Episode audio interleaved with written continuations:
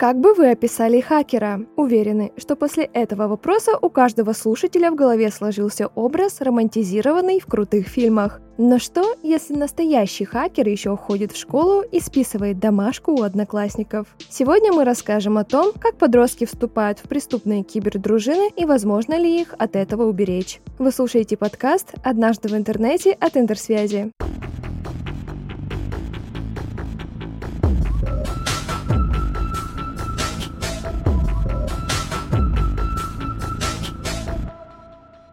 Почему именно подростки? Как ни крути, а все же это еще дети, которые более уязвимы для злоумышленников. Ведь они не задумываются о рисках. Возможность применить свои IT-знания на практике и подзаработать кажется очень привлекательной в юном возрасте. Однако, мало кто из подростков задумывается, что даже взлом страницы в социальной сети – это уголовное преступление. Согласно исследованиям, проведенным Сбербанком и компанией по управлению цифровыми рисками Бизон, 30-40% киберпреступлений совершается подростками в возрасте от 14 до 16 лет. Все начинается с хулиганства или желания самоутвердиться, а позже перерастает в настоящий бизнес. Наверное, вы подумали, что юные хакеры — это вундеркинды, которые могут запросто написать вредоносную программу. Да, такие случаи действительно бывают. Однако большая часть подростков — это просто марионетки, которые пришли на готовое. Профессиональные киберпреступники пишут код или программу и сдают в аренду готовые наработки. Не нужно даже иметь технического образования, чтобы воспользоваться софтом и навредить другим. Подростки могут с легкостью справиться с ним. Программа все делает за них, и ящик почтовый взломает, и средства с карты украдет. Такие программы чаще всего отдают за копейки, а порой и бесплатно. Доступность, дружелюбный интерфейс и призрачная вера в то, что за это ничего не будет, снижают порог вхождения в киберпреступный мир. Как же добираются до подростков? На самом деле сеть кишит тематическими форумами и закрытыми телеграм-каналами. Там развивается настоящая преступная кибериндустрия, обсуждаются инструменты и возможности, которые они дают. Другое же дело, когда дети, сами того не понимая, совершают преступления. Злоумышленники запросто используют в своих целях контент, доступный подросткам. Под видом какой-либо игры ребенок может скачать вредоносное ПО или приложение. Также юных пользователей завлекают на скам-сайты акциями и розыгрышами. А дальше все просто. Вирус проникает в гаджет и ворует все, что хотели мошенники. По сути, термин «хакер» в нынешнее время устарел. Кибермошенники делятся на две категории. Первую называют скрипт-киди, то есть малоопытные молодые люди. Во второй состоят узкоспециализированные IT-специалисты, которые как раз-таки и стоят за спинами несовершеннолетних. Однако мотив у всех один – желание быстро и просто обогатиться. Как же обезопасить детей от этой лжеромантики киберпреступлений?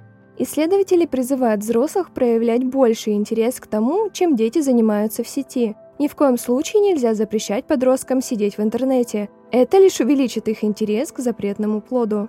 Специалисты советуют больше говорить с молодым поколением и наводящими вопросами узнавать об их интернет-интересах.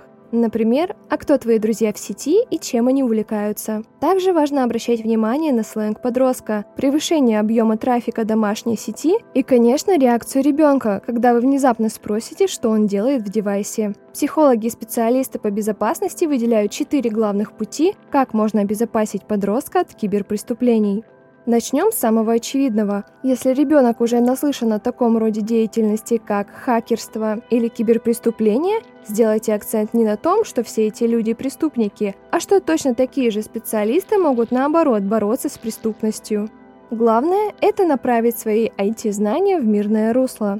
Будет не лишним поделиться карьерными путями в сфере кибербезопасности. Многие подростки соблазняются деньгами, которые можно заработать в качестве преступников. Покажите, что эти навыки точно так же пригодятся и в сфере безопасности, вот только заработок будет легальным. Если ваш ребенок заинтересован в сфере IT, направьте его изначально на верный путь. Статьи, компьютерные клубы, курсы. Начав заниматься этим в раннем возрасте, подросток будет точно знать, какую деятельность можно совершать в сети и станет верно развиваться в интересующей его сфере. Но и самое главное, расскажите молодому поколению, что даже самое мелкое хулиганство в сети преследуется по закону. Приведите в пример взламывание страницы одноклассника, которое кажется совсем безобидным.